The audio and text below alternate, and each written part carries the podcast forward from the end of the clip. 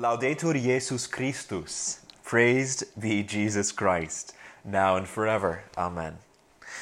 And uh, a very uh, happy, blessed, restful, and safe Saturday to all of you. Today is Saturday, the 14th of March, 2020. I am uh, recording here from my room at St. Patrick's Seminary, and I'm uh, sitting here wrapped in a blanket, and I have a, a nice hot pot of peppermint tea over here on the desk next to me. I'm sitting here looking out of my window into the courtyard of the seminary. Um, I, I live in, we, we kind of have uh, uh, two wings, uh, and then in the center is our chapel.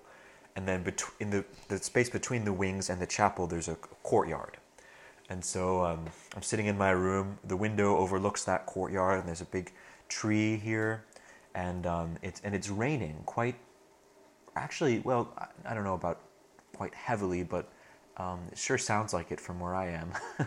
and uh, I mean, just about any rainfall here in California, uh, especially it's been quite a dry year. So when we get even a little bit of rainfall, it it's a striking event. it's a little bit of a surprise. And so, um, yeah, it's a, it's a cool day. The sky is blank and uh, very pale gray, and I'm sitting here looking at the water collecting into little drops at the ends of all the leaves and then uh, falling away past my line of sight. And uh, it's, it's, it's very peaceful. So, because of the rain and the chill, and of course the threat of the omnipresent coronavirus, and, uh, and not having too terribly much work to do for once, I'm sitting here in my room and, uh, and taking my leisure for a couple of hours and enjoying this nice tea. But um, I, ha- I, have to record this podcast now. Um, depending on how you look at it, it's either a day late or perhaps uh, a week late. uh, because last weekend, of course, I did not record anything. Um, and ordinarily, I would record on Fridays. Yesterday, I simply didn't have the time. And um, the week before, I was away on a, a, personal retreat for several days after we finished our midterm exams here at St. Patrick's. And I think I mentioned this uh, the week before. So we had our exams, which all went very well for me, thanks be to God. Um, I was, I was just very uh, stressed out for a couple of days trying to get everything together because, because I'd been just so busy and kind of running ragged for two, three weeks before the exams that hardly had any time to study or to prepare. And so I, I had a couple of very late nights, um, just sort of trying to make sure that I had mastered the material for all these different tests. I had four different exams. Um, but it was, it was to good effect. The exams went very well. And um, when they were over, I left let's see, Wednesday of last week um, to go over to the Carmelite Monastery in San Jose, where I lived for a while as a postulant and a novice several years ago. And so I have a good relationship with the community there. They have a lovely little guest house, which they call Casa Santa Maria, the house of Our Lady. And, um, and it's very, very nice. The monastery is up on top of a big hill, and the house is kind of down at the bottom of the hill. Um, and so and I, I, was I asked if I could come over and just stay for a few days and make a personal, private, silent retreat. And so my only interaction with the community would be Holy Mass in the mornings. For everything else, um, praying the Divine Office and cooking my own meals, I would just be on my own down in the house. And they agreed. So I went over there Wednesday, and I stayed there through uh, Saturday Saturday morning. And before I left, I spoke with one of our professors here at St. Patrick's, who is uh, he's a master of spiritual theology. And um, what is spiritual theology? Well, it's uh, I, I, think sometimes in the in uh, the popular imagination or like the I don't know, just the general cultural zeitgeist, there's not really much of a difference that we make between spirituality and theology, which in a way is as it should be. But as an academic discipline, theology and spirituality are sort of sh- sharply distinct. Um, so, you know, theology comprises um, the whole kind of study of divine revelation and, and all, all the different fields which are pursuant to that. So within theology, we have these different disciplines like Christology, okay, the study of the person of Jesus. Who is Jesus Christ? Who is he told us that he is? and then what conclusions can we draw from that? And then we have uh, the you know Trinitarian theology. Okay, what does it mean that God is is a trinity of persons, and how do we speak about Him, and what are the what are the consequences? And then we have ecclesiology. What is the church? And then of course the whole science of sacred scriptures it falls into that as well, and you know the study of the scriptures themselves. Um, moral theology, basically applied or practical theology, like how should we live our lives um, based on what we know from divine revelation. And so it all, it all starts with divine revelation. Well, in a, in a way, it starts even before that with philosophical presuppositions and our, our philosophical framework. But then we receive God's word to us, He speaks to us. And then theology is the whole discipline that, that sort of deals with that. It deals with the questions of who is God, who is God to us, and what does it mean for us that God, that God has spoken. So that's just sort of my rough. You, you could, I could, we could spend a long time giving a better definition of theology, but that's sort of rough. So spirituality, spirituality is more on the subjective level, I would say, of my relationship with God. So whereas theology is an academic uh, pursuit, um, where where we're we're kind of um, we're kind of applying the process of reasoning to divine revelation and we're drawing out conclusions. We're sort of like mapping out all these different data points. Like, okay, God has said this and this and this, and we know this to be true and that to be true. And therefore, if A, B, and C, and X and Y, therefore Z. And then therefore Z1, 2, 3. Like, you know, it's a process of syllogistic reasoning almost, and drawing out conclusions and coming to a better understanding. Well, spirituality exists sort of on the level of prayer and on the level of devotion. And so it's the subjective relationship of uh, an individual person to God and God to them. And so, but then, then, then though, we have the field of spiritual theology, which can sort of muddy the waters a little bit. Um, really, spiritual theology is the bridge between the two, and it's a. I, I would say it, it deals with applying those kind of, kind of the intellectual rigor of the theological sciences to the field of spirituality. So, for example, St. John of the Cross's works, the uh, Ascent of Mount Carmel and the Dark Night of the Soul. St. John of the Cross is an incredible mystic who had just an unparalleled understanding, I think, of um, who God is and the way that God works with us, the way that He, he, he acts in our souls, His creative activity. Um, but John of the Cross is also a very skilled and subtle theologian. He trained at the University of Salamanca in the tradition of St. Thomas Aquinas. And so in his works, he, he lays out a systematic overview, an exposition of, um, of the process by which God wants to make us saints, and he brings us to perfection. And this process, you know, he bring, God sort of um, cooperates with our action. There's a primacy of God's action, but we also act. So there's an active and a passive component. There's a process of purification, uh, which brings about greater faith in the soul brings the soul through the dark night, through a kind of an interior spiritual passion, much like the passion of our Lord, in order to bring it into greater union with Himself. And it's beautiful. But that th- those two books, Ascent of Mount Carmel and The Dark Night of the Soul, I would say, are works not just of spirituality, but really of spiritual theology, because they're they have this rigorous um, intellectual um, uh, approach to the spiritual life. Okay. And really, just as an aside, theology and spirituality are not to be divorced. They, they should never be, I mean, could, you could make a distinction fruitfully between them. Not all spirituality has to have kind of a, this um, rigorously intellectual, syllogistic, uh, you know, approach to it. Spirituality sort of springs from the heart. And, uh, and likewise, theology, sometimes when you get into the elevated realms of theology, it's the heart sort of gets left behind, and uh, you're just sort of grappling with these logical problems. So there are, you know, to a certain extent, they are distinct, but they should never be divorced.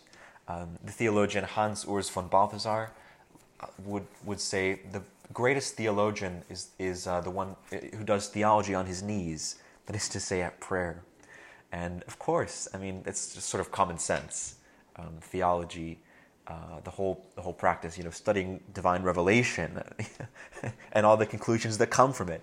We can't lose sight of the fact that this is God speaking to me. This is not just you know, I can't just be blasé in the face of this. It's not just like I'm studying, um, you know, anatomy or uh, archaeology or some other thing that starts with A.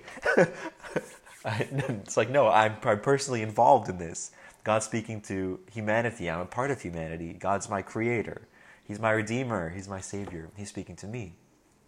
So the two are always um, interrelated. But the field of spiritual theology, in a particular way, is kind of a, the bridge between them. And so this professor who I was speaking to, he's a master of spiritual theology. He's well versed in the Carmelites, John of the Cross, and Teresa of Avila, Saint Therese, and a Carmelite who's not so well known, Saint Elizabeth of the Trinity. And um, when I went to speak with him, you know, I, I, I knew that he, he was an expert in the writings of Saint Elizabeth. And uh, I knew that from some lectures he'd given us earlier, uh, a couple years ago actually, when I was here for a summer program. And so I knew that about him, and I knew St. Elizabeth had written this retreat for her sister, um, her biological sister, I should say. And that Saint, so St. Elizabeth came from a Catholic family. She became a Carmelite nun very close to the same time as Saint Therese. They're both French.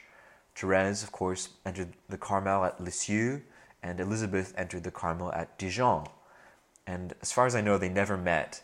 But Hans Urs von Balthasar, who I quoted earlier, called them two sisters in the spirit because they both lived at the same time, and the Lord led them both through a really remarkably um, parallel uh, paths. And their spiritualities are very, they sort of rhyme with each other, if that makes sense. Like they're, they're very complementary, and, and there's a lot of similarities, although they never met, which is very interesting. But anyway, so I knew that Elizabeth when she had entered Carmel, she had a sister who I think was named Marguerite. She always calls her Guite. and uh, her sister at this time had, I think, two young children. And the sister was living out in the world in a secular life. I mean, she was Catholic, but, and I think very devout, but she was kind of caught up in all these worldly preoccupations. And raising two kids, I mean, that's, you know, it's sort of difficult to maintain a prayer life and to um, I, to uh, to have a, a, close spiritual relationship with God uh, at that time, spirituality. And so Saint Elizabeth was very concerned about her poor sister Guite, who she loved very much. And Saint Elizabeth was ill.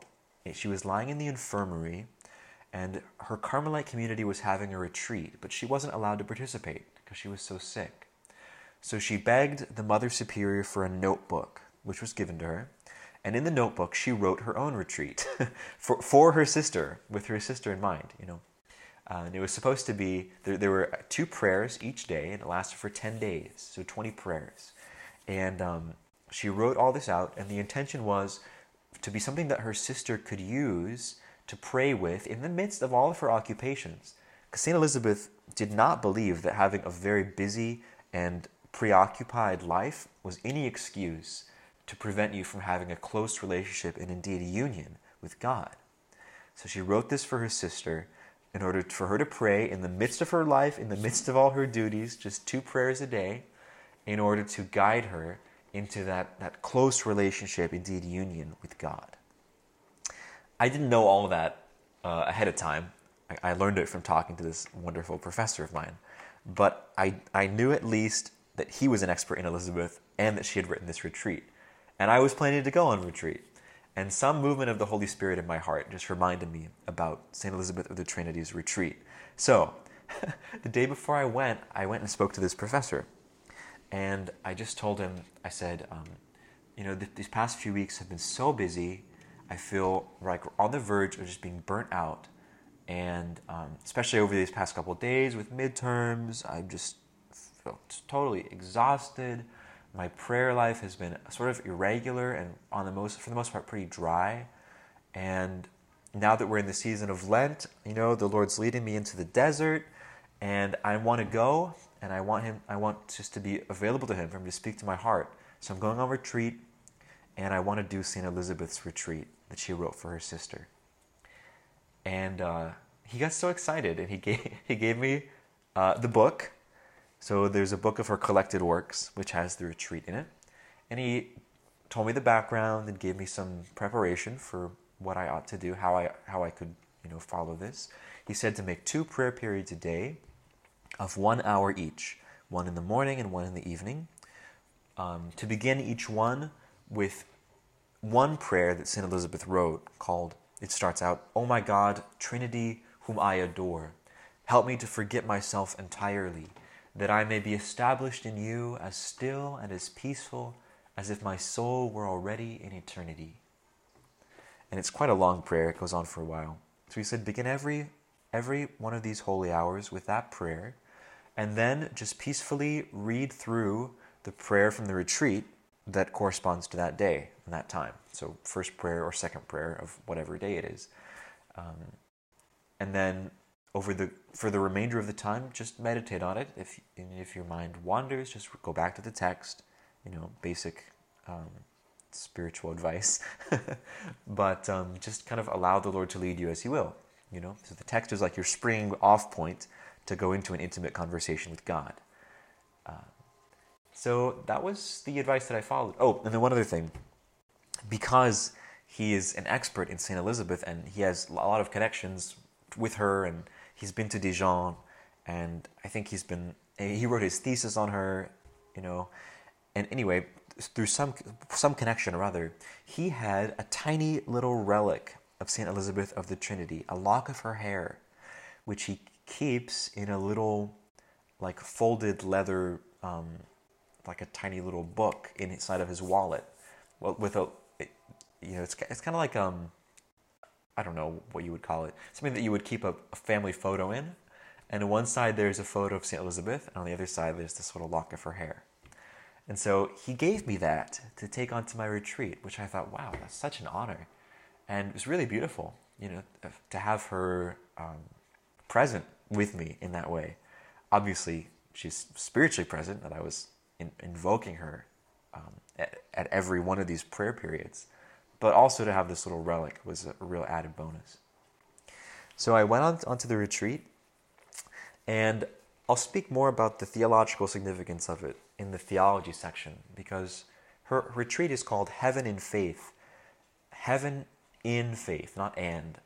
So, as if um, heaven exists somehow in our faith. And um, th- that idea bears a little bit more scrutiny and more unpacking. But she begins on the very first day of the retreat, um, emphasizing the, the fact that, you know, where God is, there, where God is, there is heaven. And um, our whole, our, what, what, what is heaven except for union with God?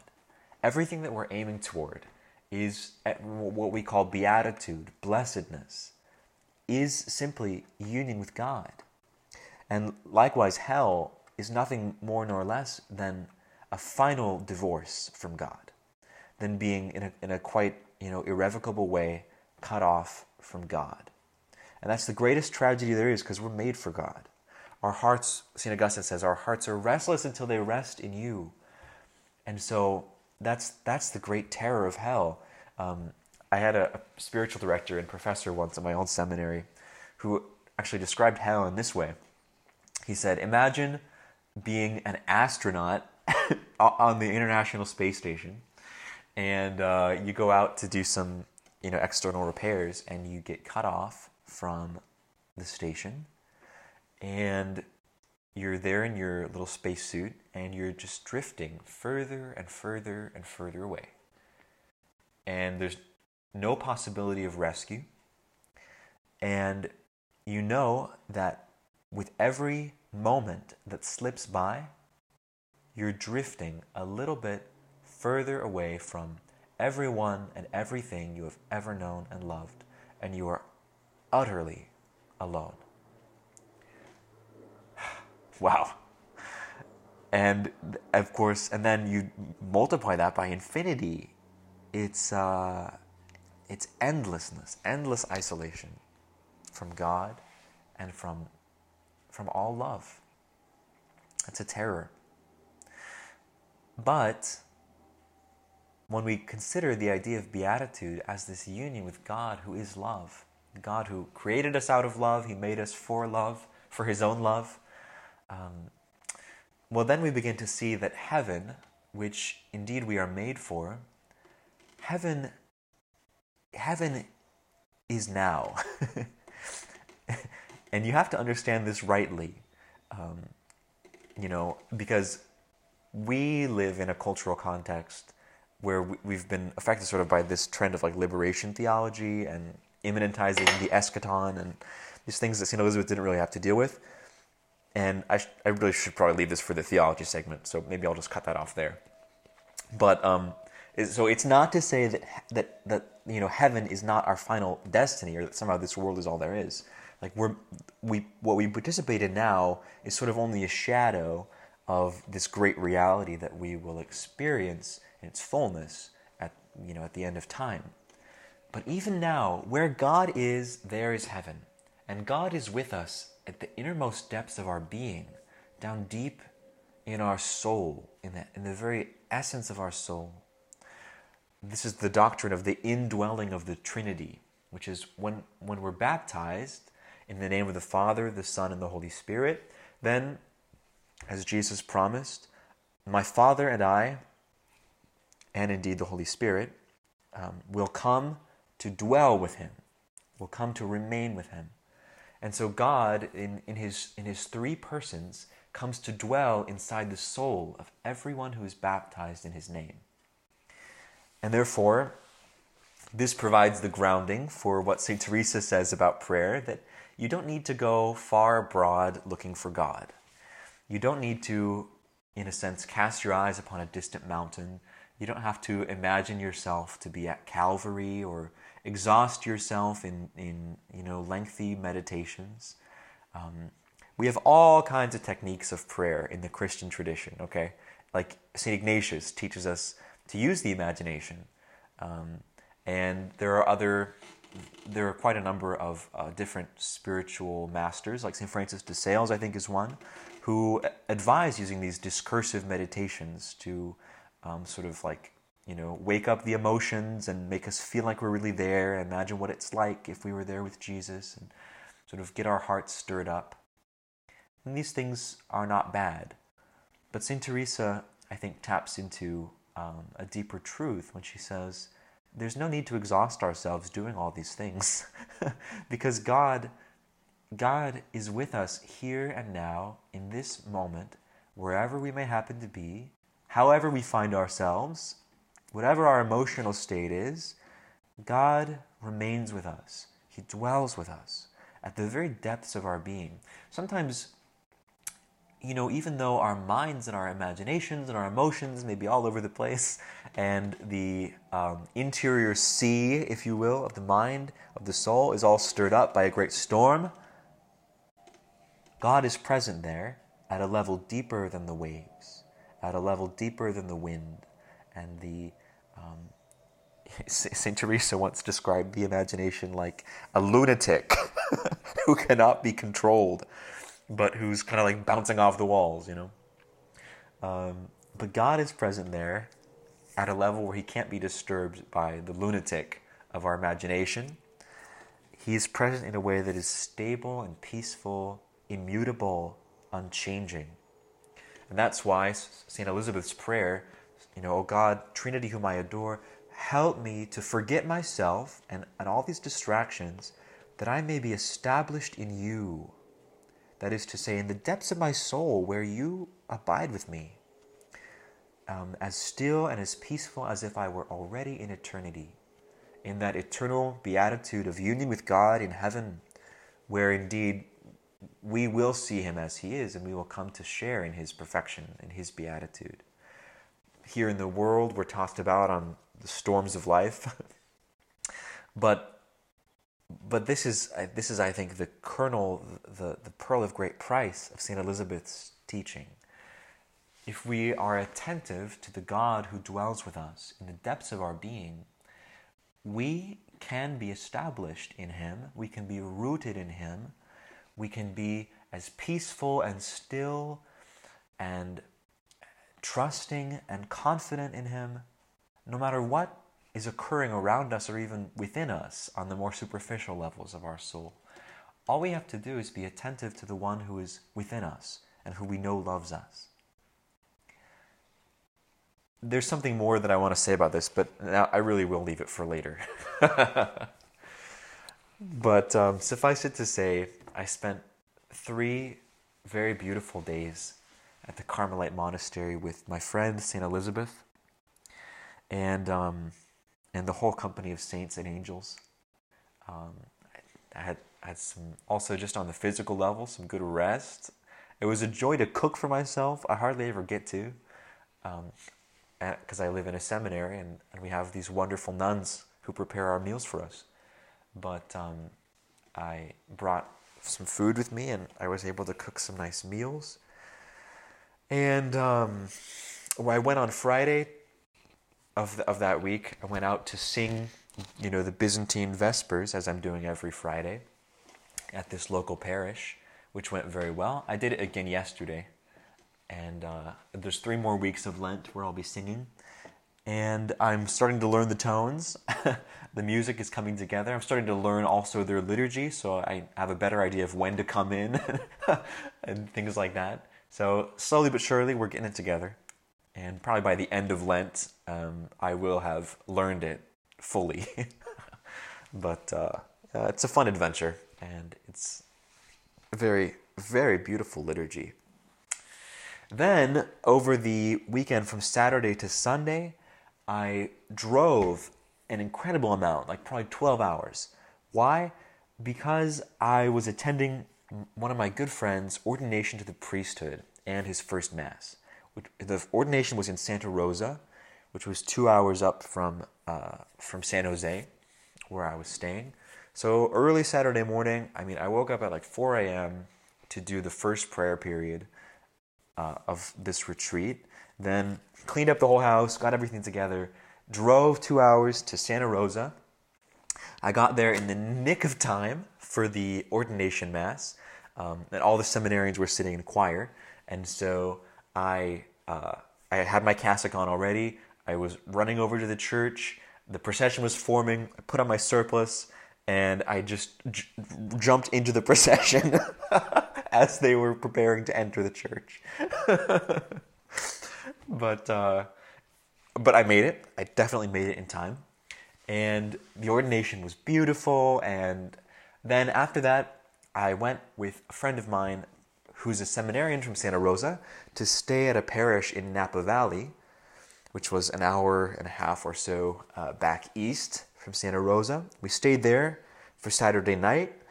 Then we left very early Sunday to drive five hours north to the town of Arcata, which is near Eureka, all the way up Highway 101.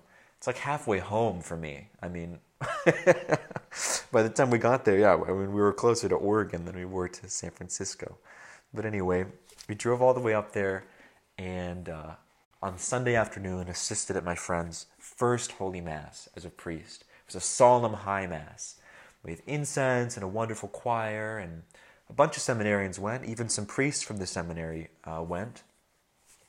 And uh, it was just a wonderful occasion and it, it's you know it's always a joy um, for a seminarian when you see your friends ascend to the altar of God. It's um, it's inspiring. It's a reminder of the vocation that God has given us and just the majesty and the beauty of the vocation, because the whole the heart of a priest's whole life is the Holy Mass, and um, so to see this man who I've been blessed to know for a few years, and um, and just to be able to see him for the first time celebrate the holy mysteries was a, a, great joy. And I wouldn't have missed it for the world, or even for the 12 hours of driving. so we were there uh, until late afternoon Sunday, and then drove all the way back down to Santa Rosa, where we dropped off another seminarian, and then back to St. Patrick's late Sunday night. We got back here about midnight, and then uh, we're here in time for classes again on Monday. And then, unfortunately, this week I got a little bit sick. Actually, I think over the weekend, some sometime in all this traveling, I I was getting a little bit sick, and um, I, I think it was just a cold.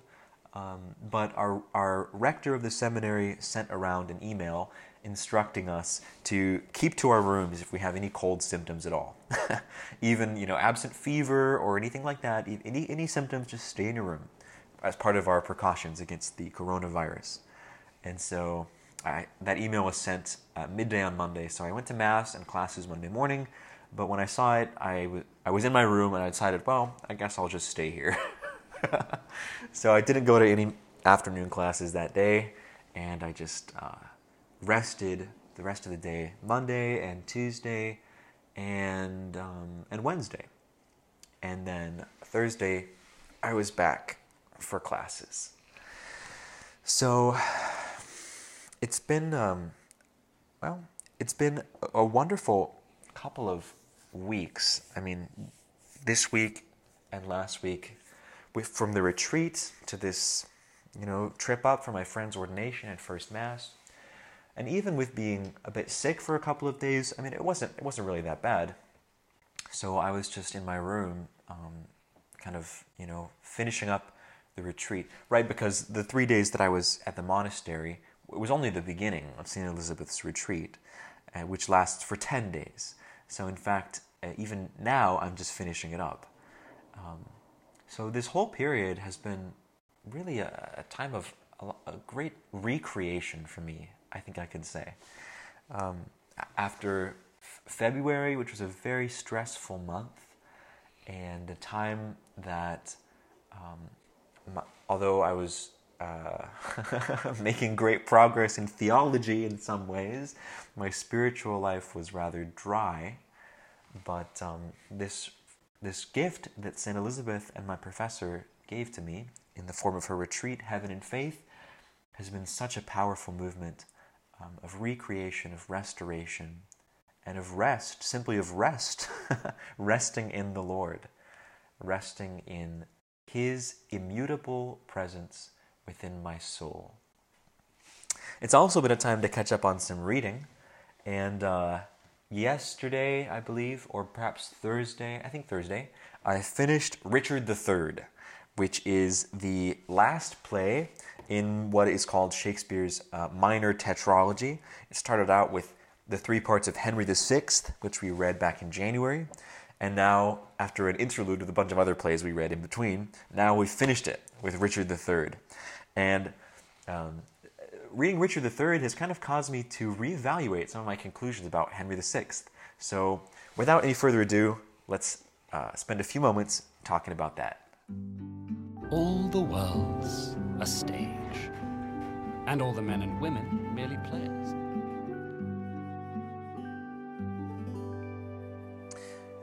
So I've just poured myself another cup of peppermint tea, and uh, I, it, it's really it's really a delight to be sitting here.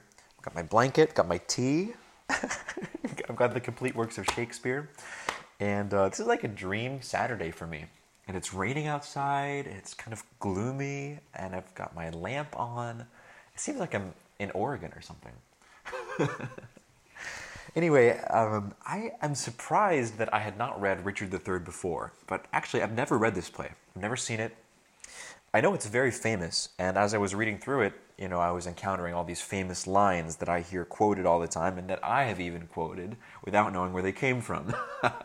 so it starts with this famous soliloquy, which begins, you know, from, from uh, Richard. Now is the winter of our discontent, made glorious summer by the son of York. And so, he, and he, where he begins to lay out his whole wicked plan for how he's going to seize the kingship and take over the kingdom.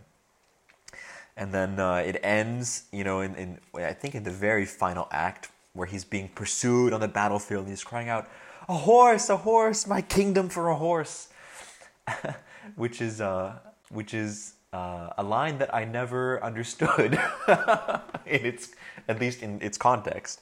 Um, and now I have an idea of, of why uh, why people say that.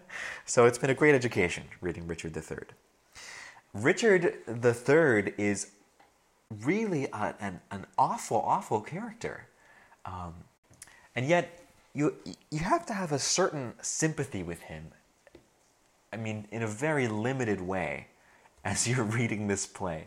But I think he, he, he compels you to have a certain sympathy with him in this way that, that villains do when they are protagonists. Um, and I think it sort of it begins with that first soliloquy back in Act 1, Scene 1, where he's laying out his, his plans um, in order to get the kingship. Plots have I laid, inductions dangerous, by drunken prophecies, libels, and dreams, to set my brother Clarence and the king in deadly hate, the one against the other. And if King Edward be as true and just as I am subtle, false, and treacherous, this day should Clarence closely be mewed up about a prophecy which says that he of Edward's heirs the murderer shall be. And so he, he, the thing the thing I think that that causes this sort of sympathy maybe sympathy is not even the right word, but um, I'll, I'll, ponder what a better word might be. But for now, let's say sympathy with Richard III is that because he's laying out his his, his plots and he's so unambiguously a villain to us. I mean, because we can see the way that he's, he's so two faced. You know, on the one hand, he deals with Clarence as if he's a loving brother, and then he turns around and stabs him in the back. All throughout the play, he's doing this, and we can see, we can hear his little asides. You know, where he's he's presenting this modest and courteous and loving and devoted face to others, and then in his little asides, he's revealing, um, you know, how he how little he really thinks of everyone around him, his own conceit and his own uh, you know, uh, unveiled ambition. And I think because we have that interior knowledge, we have that sort of omniscience as readers, um, we become, in a way, implicated in his plots.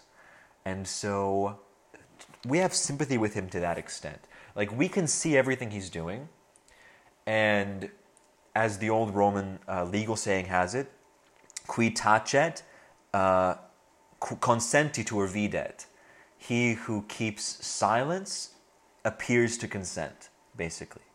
And so we hear everything that's going on, and because we, quote unquote, keep silence, I mean, what can we really do or say? I mean, this is a play. But we, hear, we hear and see what's going on. We have total knowledge of what Richard III, uh, I mean, before he's Richard III, but for now, Richard Gloucester, the Duke of York. We see what he is doing, what he's about, and we just continue reading the play and we're passive observers. And to that extent, we're implicated. And therefore, to that extent, we have a kind of sympathy with Richard. And so uh, it's, I just wanted to open with that because I think it's interesting how this play, the protagonist is so unambiguously a villain. I mean, he is out only for his own gain. He doesn't care who he destroys along the way. Like he, he kills so many of his supporters, and uh, famously he slaughters the two young princes in the Tower of London.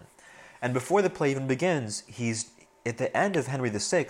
He's just killed Henry VI in the Tower of London. Excuse me. And the play opens in Act uh, Act One, Scene Two, with Lady Anne um, bringing along King Henry VI's corpse okay, in an open coffin in this funeral procession, and she's lamenting for him. And uh, then Richard uh, of Gloucester comes in and interrupts the whole procession, and uh, and King Henry's body starts to bleed in his presence, which is very interesting. And so the Lady Anne says, O gentlemen, see, dead Henry's wounds open their congealed mouths and bleed afresh. Blush, blush, thou lump of foul deformity, for 'tis thy presence, she says to Richard, that exhales this blood from cold and empty veins where no blood dwells. Thy deed, inhuman and unnatural, provokes this deluge, supernatural. This apparently was, uh, I suppose, a sort of a widespread belief in the Middle Ages that the body of someone who had been murdered would begin to bleed in the presence of the murderer, or at least that it, it, it could. Um, and so I think even in, in England, under the common law, there were these this option for murderers who were on trial of kind of like trial by corpse, where they would go out and like circle around the body of the deceased and call out his name. And if the corpse began to bleed, that would be evidence, you know, on the strength of which that person could be convicted of the murder. And so, interestingly, though, I, I was doing a, just a little bit of research on this, and it seems that uh, a, a lot of what Shakespeare includes in his historical plays is invented, or at least of sort of dubious historical origin. But from what I could uncover, this scene of King Henry's corpse bleeding in the presence of Richard is historically attested, which is very interesting. And it's interesting that it's King Henry VI, too, who, by his whole sort of life, his whole manner of living, he was a, basically a saint. He lived a very holy life.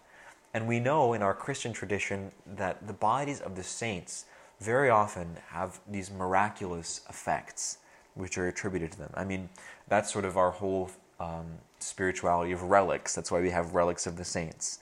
And, um, you know, some saints are miraculously preserved as incorruptible. Their bodies never decay, or not for a long time. And others, when they're exhumed, um, there's a wonderful scent around them, like of flowers, rather than the smell of decay.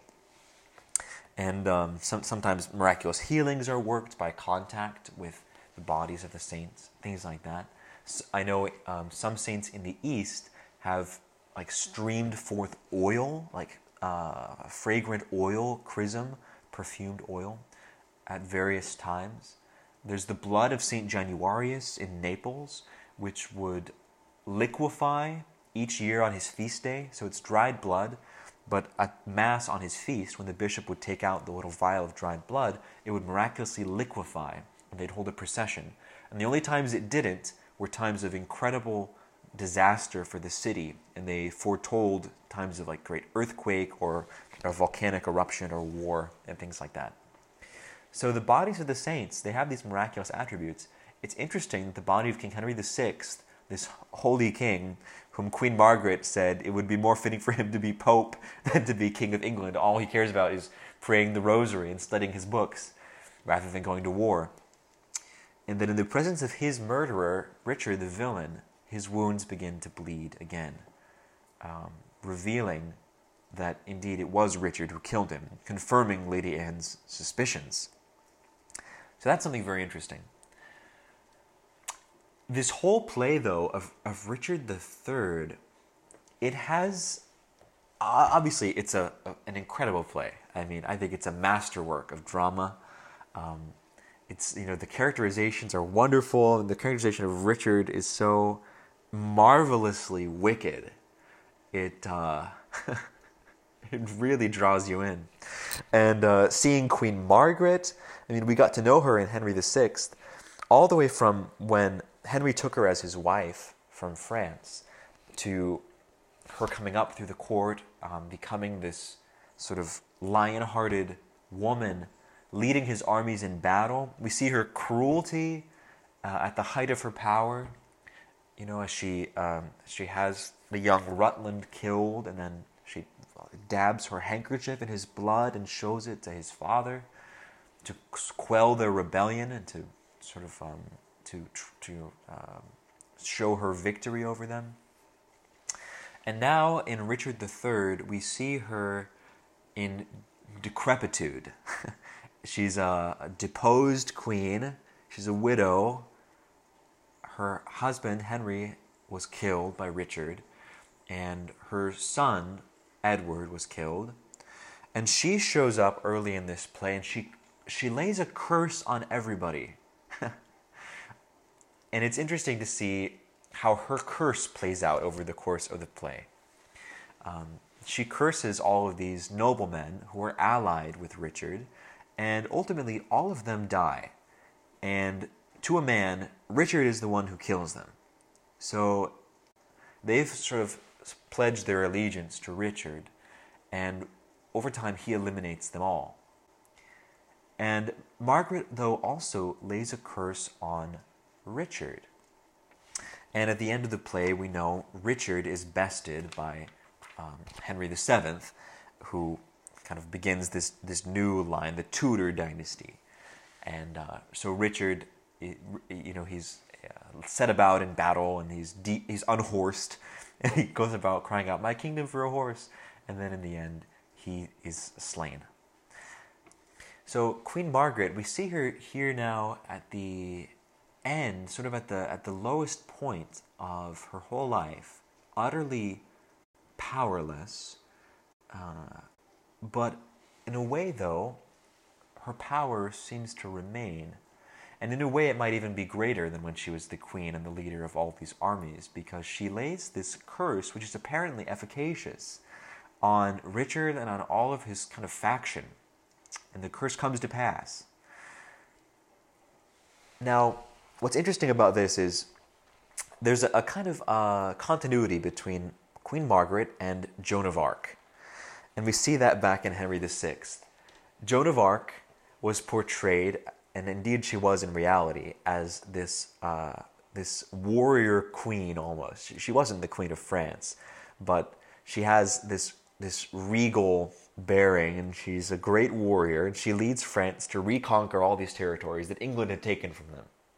And so Shakespeare paints her as this uh, demon possessed, um, adulterous, immoral woman who has, you know, she has the strength that she does only because she's allied with the devil and she leads France's armies and ultimately she is, uh, she dies, uh, you know, lying and, and, and begging for her life and then cursing England. Well, Joan dies having cursed England, okay? And then in the very next scene, that's when we meet Queen Margaret.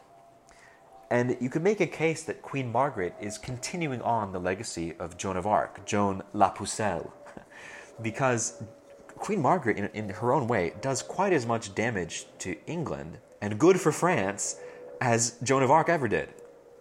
Because Queen Margaret then goes over to England, and uh, in order to get her there, Henry VI gives back to France these territories of Anjou and Maine, which England had won in the war. So he just gives them back to France. And he levies a tax on his people of something like 10% of everything in order to pay for Queen Margaret's expenses. And that, so that money is basically going to the French crown. And then, now as England's queen, Queen, queen Margaret, when she leads these wars on behalf of Henry VI, these, these wars of the roses, you could you could make the case that if Henry VI had never brought Queen Margaret over to England, the Wars of the Roses would not have, have happened. Because Henry VI was inclined by temperament and by piety to make peace. You can see that all throughout the plays that bear his name. He's always trying to make peace. Make peace between his nobles, between uh, Gloucester, and between the bishop or, or cardinal of Winchester, um, both Cardinal Beaufort, between all of these petty, you know, warlike lords who were jockeying with each other for power, he's always trying to smooth things over and uh, and ensure and ensure peace in his house, right? And, uh, and, and, even even at this moment, and I criticized him for this before, and I would like to sort of temper that criticism now. But even at this moment, where the House of York has gained the throne, and Henry VI Henry VI uh, sort of negotiates and says, Well, just let me finish out my reign in peace, and then you can have the throne. And Queen Margaret is sort of, you know, uh, she, she won't tolerate this. She says, Well, how can you promise that? You've disinherited your own son. And she goes to war on his behalf. Uh, and she, and then, you know, then come all the wars of succession, the wars of the roses, to, at their highest peak. But King Henry, if if not for Queen Margaret, King Henry would have brokered that deal. And he would have finished out his own reign, probably in peace. It might have been a short one. He might have been assassinated or something, you know, but he would have finished out his own reign, and then the House of York would have ascended to the throne. So he was always he was always trying to make peace and to ensure stability for the kingdom. I think. Um, whereas Queen Margaret Queen Margaret was fighting on behalf of her son's rights to the throne, to succession, and on behalf of her faction, the House of Lancaster. So against York. I don't know, I just, um, it, it, it's interesting to consider the whole sort of historical context of these plays. You know, Shakespeare is writing at the time of Elizabeth I. And Elizabeth was the daughter of Henry VIII, and so her grandfather, Henry VII, is the one who slays Richard III at the end of this play. And so this is not too distant history at the time that Shakespeare's writing. And um, of course, you know, you couldn't really express. Oh, sorry. I think I moved the microphone a little bit. But, uh, you know, at Shakespeare's time, it would be very dangerous to openly express uh, political discontent, you know, with the current reign. And so you couldn't really speak out against the House of Tudor, which is what began with Henry VII and to which Elizabeth I belonged, you couldn't really express any discontent with them. You certainly couldn't express discontent with the Protestant Reformation, which had by then taken, taken hold of England. Um, so, so you could see the way that that informs Shakespeare's characterization of Richard III, who was, who was despite his, his villainy, um, he's England's last Catholic king. I mean, after, I mean, you could maybe make a case for King Henry the Seventh, but certain with Henry the Eighth, the Reformation in England really began. So Richard the Third, at, at any rate, he's the last of the line of English kings of the, the kind of Catholic Middle Ages, right? So Richard the Third is depicted by Shakespeare as a totally um, an, as I've said before, unambiguous villain. I mean, over the top. I mean, he's, he's hunchbacked. he's he's this. Uh, he's got a withered arm. He had a full set of teeth when he was born. I mean, he's like a demon in human form. I mean, that's at least that's you know how Shakespeare sort of intends to present him to us, right? He's this. Uh, he's barely human. And uh, then we saw very well how he depicted Joan of Arc as this horrible figure, this witch, this uh, who's allied with the devil, fighting for France. and then even Queen Margaret of Anjou is depicted as this, they, they call her the she wolf of France, who's cruel beyond cruel. And then Henry VI, Shakespeare depicts him as this sort of milk toast bookworm um, who's pious, uh, in a way that's really ridiculous. His piety is, is totally unbefitting of an English king, and it would be more suitable for him to go off and be the Pope than to be the king over England. And so Shakespeare, okay, he's living in this the time of the Tudors, the dynasty, Tudor dynasty under Elizabeth I, and he's looking back at these past generations, not too distant past though, of England's kings before the Reformation and, and queens and Joan of Arc of this time before the Reformation. And so he's depicting them in this way that, that, is, um, that, that is of the moment, of that political moment. It's the only way that they can really be depicted in England at that time. Uh, that will, at least safely, and that will appeal to the masses. Because this is the story, this is the national story. All right? If, uh, if Richard III wasn't a vicious, evil tyrant, and you know, then then then why did we need to have this uh, revolution? Why did Henry VII have to depose him if he wasn't terrible? and then yeah, and then likewise, if Henry VI wasn't totally uh, ineffective and weak, and Queen Margaret of Anjou wasn't cruel and merciless, then uh, why did you know why did they why did their dynasty have to be replaced? So these, they have to be depicted in this way. But I want to look back for a couple moments at the character of Henry VI, and specifically at this moment at the end of Henry VI, Part 3, Act 5, Scene 7, when Richard, who becomes Richard III, comes into the Tower of London and slays him.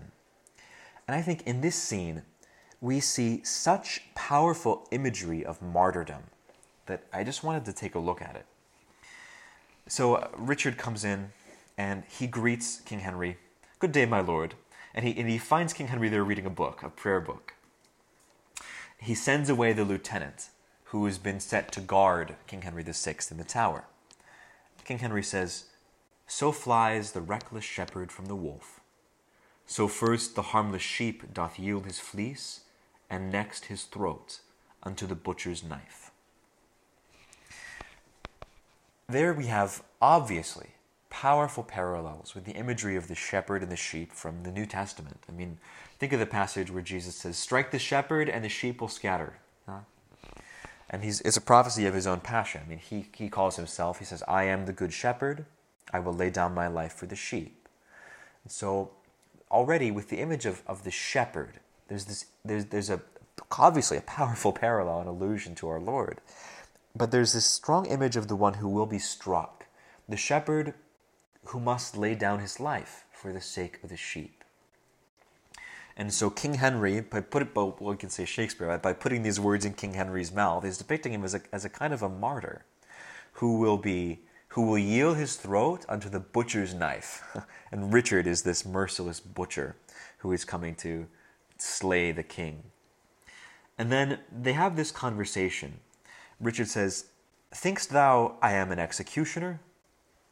King Henry, a persecutor, I am sure thou art.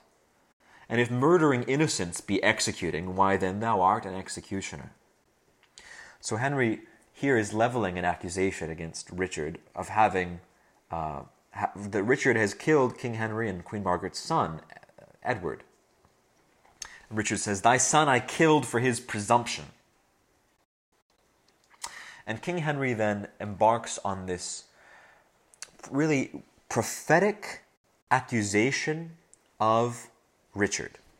So Richard is saying, I killed your son because of his presumption, because, he, because of his lip, because he spoke to me so, uh, um, in, in, you know, so boldly. And King Henry, in a way that I think is sort of reminiscent of um, Nathan the prophet towards David, begins to speak to Richard just as boldly or more so than his son did, laying out his evil. And he, he, he says to him, he's laying out this sort of litany of, um, uh, yeah, of the evil of, of even of Richard's birth. The owl shrieked at thy birth, an evil sign. The night crow cried, boding luckless time. Dogs howled, and hideous tempests shook down trees. The raven rooked her on the chimney's top, and chattering pies in dismal discord sung. Thy mother felt more than a mother's pain, and yet brought forth less than a mother's hope. To wit, an indigested and deformed lump, not like the fruit of such a goodly tree. Teeth hadst thou in thy head when thou wast born, to signify thou camest to bite the world. And if the rest be true which I have heard, thou camest. But Richard interrupts him and says, I'll hear no more. Die, prophet, in thy speech, and stabs him. For this, amongst the rest, was I ordained. Now, I think it's very telling that Richard in this moment calls King Henry a prophet, because the office of a prophet is so closely connected to truth. A prophet is basically one who speaks for God.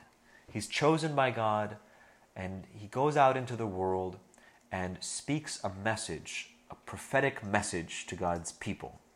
Usually, that message is repentance, uh, to to uh, you know turn away from the path that you have chosen and come back to me. And to a man, uh, almost everyone, I, I think every one of Israel's prophets were martyred. They were all killed because this is not popular, as you can imagine. I mean, to have someone come, uh, you know, the prophets would come um, often to the kings of Israel and tell them, what you are doing is wrong. You need to amend your ways. You need to call the whole people to repentance and come back to the Lord, or you will surely either die or go into exile or lead the people into ruin. And kings don't like to hear this type of thing. And so the prophets were persecuted and all of them um, were martyred. And uh, we see this with King Henry in a way as well. And this is why I want to temper my earlier comments about King Henry when we were speaking about his cycle of plays.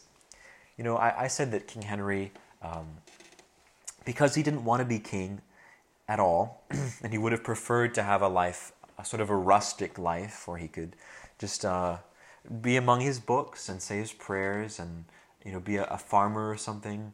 He didn't want to have all this responsibility, and so he was indecisive and especially he was not a strong leader of his lords, and he allowed them far too much control and to sort of do what they what they would. So I faulted him for that. And I think that's valid. But I think also there's something to this vision of Henry VI as a prophet. I mean, his vocation was to be the King of England. And indeed he was. He, he reigned over England. He didn't reign uh, with great strength of will or with great perspicacity. And he, to be sure, he allowed his lords far too much free reign. But I wonder if perhaps something of King Henry's vocation might have been fulfilled in this moment of martyrdom. As we can see with the prophets, I mean, the prophets of, of, of Israel, uh, you know, the prophet Jeremiah, the Lord sends him. He says, I'm sending you to a stiff necked people with foreheads of bronze. so I'm sending you to speak my word, and I know they will not hear it. Their necks are stiff, they won't bow their heads, and their foreheads are hard like bronze. Your words will bounce right off, as, as like arrows off of bronze shields. Yet I'm still sending you. I'm sending you to this hard hearted people, this stiff necked people to tell them to repent. I know full well, okay, I'm God. I know they will not repent. Nevertheless, I'm calling you to be faithful to me, to go out and to speak my words to them. In a way, that's the office of the prophet. Excuse me. It's, an, it's, a, it's, a, it's a call to be faithful, not necessarily or even primarily to be, uh, to be successful but a call to be faithful. And we do see that in the life of King Henry VI. We see his fidelity. We see, you know, he, he perseveres in his, in his vocation as king. He doesn't abdicate the throne. The most we can say that he does is when the throne is, is, is usurped, he still claims his right to it. He says, Allow me to reign until I die, and then you can have it. And so he, he doesn't abandon his responsibility, he holds to the throne. He's constantly in prayer. And um, he's, uh, and he's con- oh, and I forgot to mention, he's, he's constantly trying to broker peace amongst his lords and, and, and more broadly, you know, but even between England and France and, and among all the peoples. He's trying to maintain this peace. But with Henry VI, we can see the old faith and the old ways are, are, are, are dying away. And something new is being brought to birth with gasps and with labor pangs in England. Catholic England is dying. and I don't want to make too much of this, but I think there's something to it. You know, there's a whole scholarly debate over whether Shakespeare was Catholic or not, and how much he was really able to say of what he thought in his plays and things like that. With King Henry VI, I mean Henry King Henry VI is really the most unabashedly pious and Catholic character, probably well, certainly in all the plays I've read so far, probably in all of Shakespeare's canon. I mean, he's so Catholic, and here he dies as a martyr. He dies. His own his enemy calls him a prophet, and he dies as a martyr in the Tower of London to Richard III this villain king who arises and, and, and, shines for a brief time after him, and then he too is slain by Henry VII, uh, which portends and brings about the whole Protestant Reformation.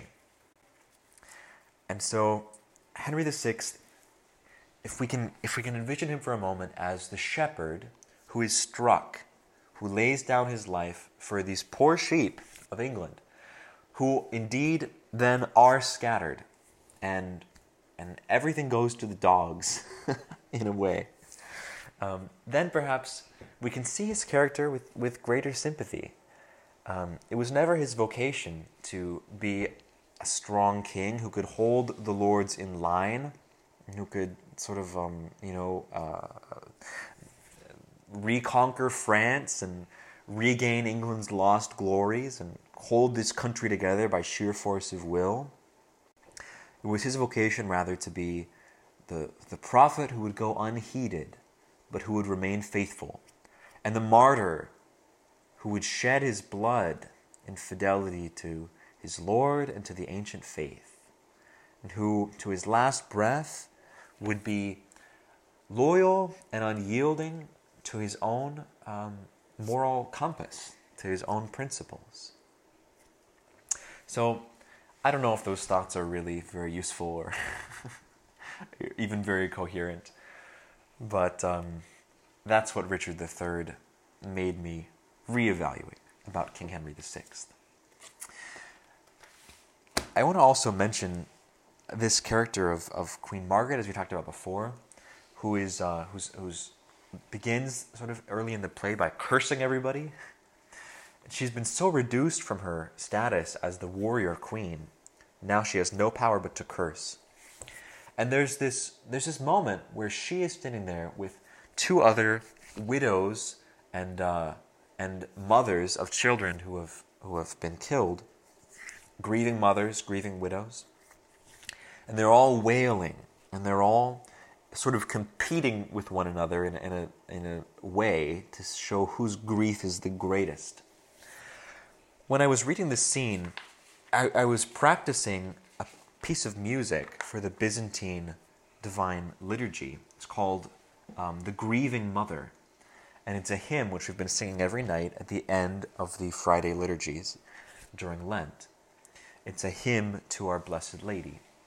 And of course, you know, in the Catholic tradition, we also have this hymn, the Stabat Mater, which we sing during Lent. It means um, the, the mother stood. Stabat Mater Dolorosa. The sorrowful mother stood, um, weeping at the cross, close to Jesus to the last. It's a beautiful hymn. We sing it actually here at the seminary on Fridays during Lent when we make the Stations of the Cross. So we do have this theme of, of the sorrowful mother, Our Lady of Sorrows, Mary, at the cross, who's very prominent during the season of Lent for us Catholics.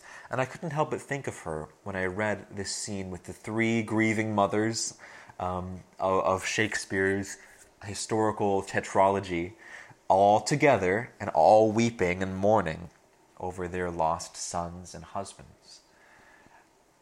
The hymn which we sing in the Byzantine liturgy, the Grieving Mother, um, I think is is is apt because it expresses on the one hand the sorrow of the, the very human sorrow of the mother at seeing the suffering of her son. And we, we can all identify with that and it's it's very moving to us.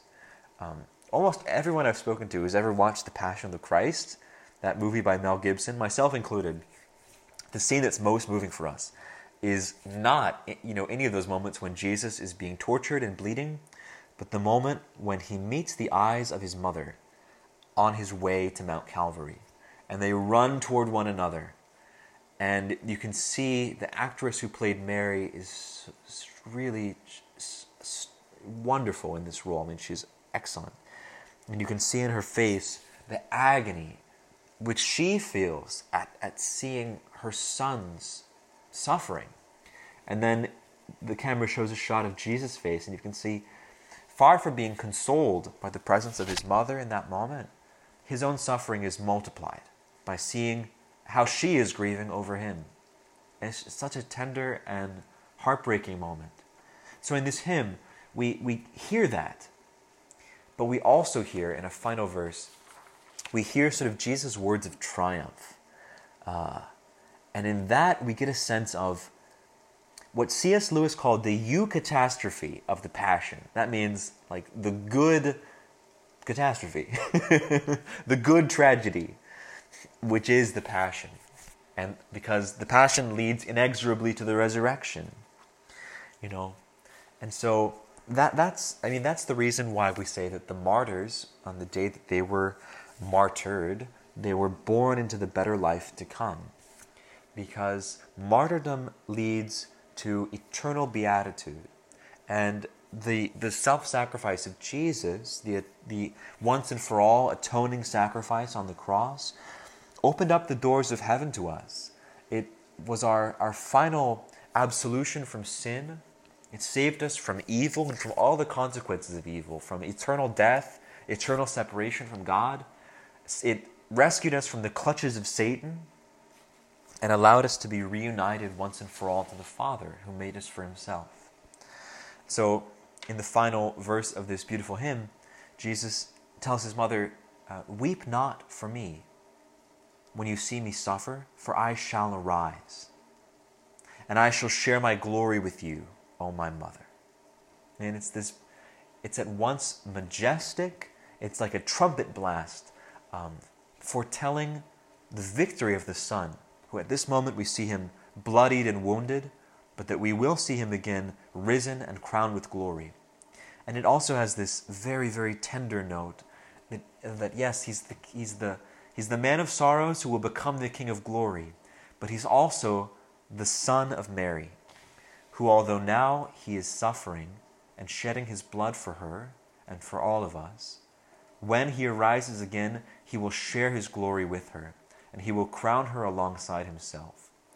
Like we pray uh, in, the, in the Rosary, when Jesus, uh, when Jesus ascended into heaven, shortly thereafter, when, rather than allowing Mary to die and to decay, he assumed her body and soul into heaven and seated her there in a, a, a crown. He crowned her with glory, and he seated her as a, in a throne as the Queen of heaven and of earth, the queenship of Mary.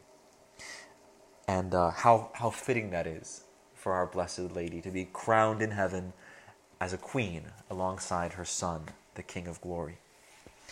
So it's a lovely hymn. In fact, if you will indulge me, um, and I apologize in advance if the quality is not so good, but I will share it with you now so you can get a taste of what I'm talking about. The grieving mother stood beneath the cross, weeping in sorrow. Tearfully she prayed, O Son, my Son, innocent and faultless, why must you suffer this bitter passion on the cross? O Son, my Son, innocent and faultless, why must you suffer this bitter passion on the cross? Bitter tears are falling near your holy body O my child, I raised you long before these enemies. Now, as I lose you, while I weep before you, O my son, you leave me, and your life I will no longer see. Now, as I lose you, while I weep before you. O my son, you leave me, and your life I will no longer see. Weep not for me, mother, make no lamentation. When you see me suffer and placed in the tomb, I shall arise and shall share my glory with you, O my mother, and with those who honor you with love. I shall arise and shall share my glory with you, O my mother, and with those who honor you with love. Do not be afraid. Do not be afraid. Open your hearts, open up your hearts to Christ. The world is charged with the grandeur of God. I have just a little bit of time left for this podcast. I know I'm already over an hour, and uh, I don't want to draw it out too much. Um, but I wanted to share with you just one, one more gem from St. Elizabeth of the Trinity's retreat, Heaven in Faith. And I think it is, well, it, it's apt to all times, but it's very suitable for right now for two reasons. One, we're in the midst of Lent, which is this time of being in the desert um, with everything that entails. And two, because we're, we're suffering right now as a nation and indeed the whole world under this threat of the coronavirus, which is omnipresent. I mean, you can't get away from this. And I know it's causing a lot of anxiety and fear for many, many people. Um, and I think as a church, our reaction to this has been uneven and in many places probably not, not quite as good as it could have been. Many dioceses around the world have canceled all masses, um, which I, I, I wouldn't venture to judge in different cases whether that is a prudent decision or not. In some cases, it, that may be the best decision because um, you know you, we have to have um, these public health measures to try to prevent the spread of the disease. Okay, but we have to also be very, very vigilant about our spiritual health. All the more so during a crisis like this. And um, one bishop I know recently was preaching on the uh, well, it wasn't specifically on the coronavirus, but anyway, he was he was preaching on uh, uh, Sunday recently, and he said everyone is so anxious. excuse me, everyone is so anxious about the coronavirus and the possibility of catching this deadly disease. But how many of us are truly anxious about the state of our own souls? How many of us are following the Lord's the Lord's precept, his indeed his command to us. So this is not just a recommendation. Not to fear the one who can destroy the body, but to fear the one who can destroy both body and soul in Gehenna. That is to say, if you're worried about the state of your own body, and sometimes there is just cause to be concerned, you ought to be at least as worried about the state of your own soul. And indeed, these, uh, these times of trial, bodily trial, should be an occasion to reflect on the state of our soul. There's a priest I know who, who, who blogs, a blogger priest. he's, he's quite famous. And he always uses these, these times of kind of crisis to post this big reminder in all caps in bold go to confession. Which is advice I have to take today. It's Saturday. I usually go to confession on Saturdays. I haven't had a chance yet, so once I finish the podcast, I'll be going over to our local parish. But um, it's great advice, you know, and the church has to be there for people in times like this to provide spiritual sustenance, especially the sacraments, to so that people can go to confession, they can receive Holy Communion, they can go to masses if at all possible. You know, one bishop in Poland has been instructing his priests not to cut masses, but to multiply masses, have more masses.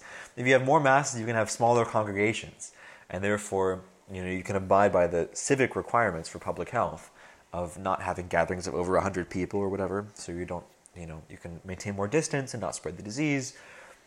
So we should be we should be thinking outside the box with these kind of creative measures. Um, like what can we do to to continue to provide spiritual support for the people who need it now more than ever. Also, reaching out to those who might be isolated by this disease. Um, the pastor of the Byzantine parish that I've been going to on Fridays, he and his deacon are um, identifying those parishioners in their parish, and they have a small parish, um, very small, but they're reaching out to those who they know are already like kind of isolated, especially the elderly, those who live alone, and just keeping in touch with them. They're trying to go visit them during the week. Um, he and the deacon are, and I think some of the laity are teaming up to take them, like to get groceries and to doctor's appointments, things like that, because these people are afraid to leave the house, and um, a, a time of crisis like this can really be very isolating, especially for those who are already kind of on the brink. So as a church, I mean, we need to be there for people in times like this. We can't just shut down. Um, yes, some of our events might have to be canceled or curtailed or, or, or, greatly reduced, things like that, but we, we have to be on the front lines um, and, and among our people. We can't, we can't leave the sheep without the shepherds, uh, especially at times when they may, they may be tempted to become anxious. Um, and out of, out of concern for their bodies, they might forget to be concerned for their souls. We have to remind them about the reality of the eternity of the soul and of eternal life, and that and that uh, and that God has made them for Himself. He's made them for love, and the exigencies of this world, although important, are not final. This world is passing away, and everything in it is passing away. And yet, we will not pass away. no matter what happens to the world or even to our bodies, we are made for love. We're made for eternity. And that's part of the teaching of St. Elizabeth of the Trinity. And along with that, I spoke about it a little bit earlier with the idea of heaven and faith, and where God is, there is heaven. And so if we're attentive to Him in our hearts and we dwell with Him, then we're already we're already sharing in a foretaste of that eternal beatitude, which we'll enjoy at the end of time perfectly and forever. But there's something more which I wanted to add, which is is this. Saint Elizabeth, Saint Elizabeth, Elizabeth says at one point in one of her prayers something like this um, The abyss of my misery, O God, cries out to the abyss of your mercy, saying, Which is greater? God desires from us only one thing, you know. And I think our spiritual life can become disordered sometimes to the extent that we misunderstand what it is God wants from us. Um, God doesn't primarily want our works. And understand this rightly. It's not this everything I'm going to say right now does not mean we don't need to work. On the contrary, we have a lot of work to do. God gives us a mission. But we're talking about what has primacy. God does not primarily want our works from us. He does not primarily want our virtues. Not even that. He does not primarily want any of the any of any of the good that we can do or the goods that we have. He doesn't primarily even want like our time or our money or any of this. And how can I say that? Well, because everything good that we have and that we are is because God has first given it to us. These are all gifts that God has given to us. And so, if we offer them back to God, He'll say something like, That's nice, thank you. But there's something that you have which is all your own, which I did not give you. And that's what I want. I don't only want you to receive my gifts and to offer them back to me with open hands. That's very good. It shows you're not um, clinging to those things and trying to like keep them from me now. but I want you to offer to me that that thing that you have that I did not give you. I want you to reach deep into your heart and to offer up to me in total trust and in total confidence what is most completely your own. And friends, what is it? What am I talking about? what is it that we have that God did not give us? But our sin, our misery. That's what St. Elizabeth means when she talks about the abyss of my misery. Ah. Our, our own, she also puts it in this language, um, that vein of resistance to God which runs through our hearts. God did not give us that. We inherit that from our first parents, Adam and Eve, and from the original sin they were, when they were uh, tempted by the devil. But the vein of resistance to God, this vein of, we could put it another way, of, um, of self reliance, which leads us into anxiety, which leads us into um, jealousy, envy, acts of revenge, greed. All the capital vices spring from this, and all sins spring from those. That is fully ours. And this can seem like a stark truth when we think, wow, everything good that I have and everything that I am, God gave it to me except for my sin. like the one thing that I am really the author of is my sin. Oh, that's not so great. until we consider that God, the author of all good, Father of all good things, is, as it were, holding out his hands to us, saying, My son, my daughter, lay down the misery and the evil of your hearts here in my hands. I do not want you to carry that. Give it to me. Give it to me. This is the whole reason that the Son of God became a man. He became incarnate. He suffered and was crucified under Pontius Pilate. He suffered all the bitter wounds of the passion so that he could take upon himself all the evil which belongs to our human nature and he could as it were he could he could he could redeem it by taking it on himself as god he became man because we human beings have all this evil but in becoming man he didn't stop being god and this is the great sleight of hand, as it were, of the incarnation and the resurrection. This is the great trick he played on the devil. he became a man, he took all this evil, but as God, he redeemed it all. God, God is greater than evil. God is so much greater than, than our misery. So when St. Elizabeth says, The abyss of my misery is crying out, God, to the abyss of your mercy, saying, Which is greater? The answer is, Well, the abyss of God's mercy by far, exponentially greater, infinitely greater. Another great mystic, St. Faustina, said that if all the sins of the world, all the sins of the world, from the original sin of Adam and Eve all the way up to my own sins, everything, Hitler, Stalin, I mean, Nero, everything, they were all put together and weighed next to the mercy of God. It would be like a drop of water in an endless sea.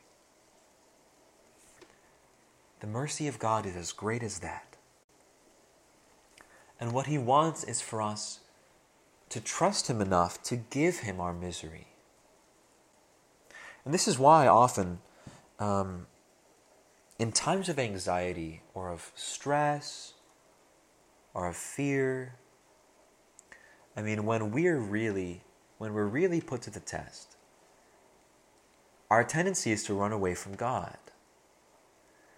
Like I was reading recently a biography of John Wesley, the father of Methodism, because we got it in the library, and I used to be a Methodist. I thought, well, I might as well check this out.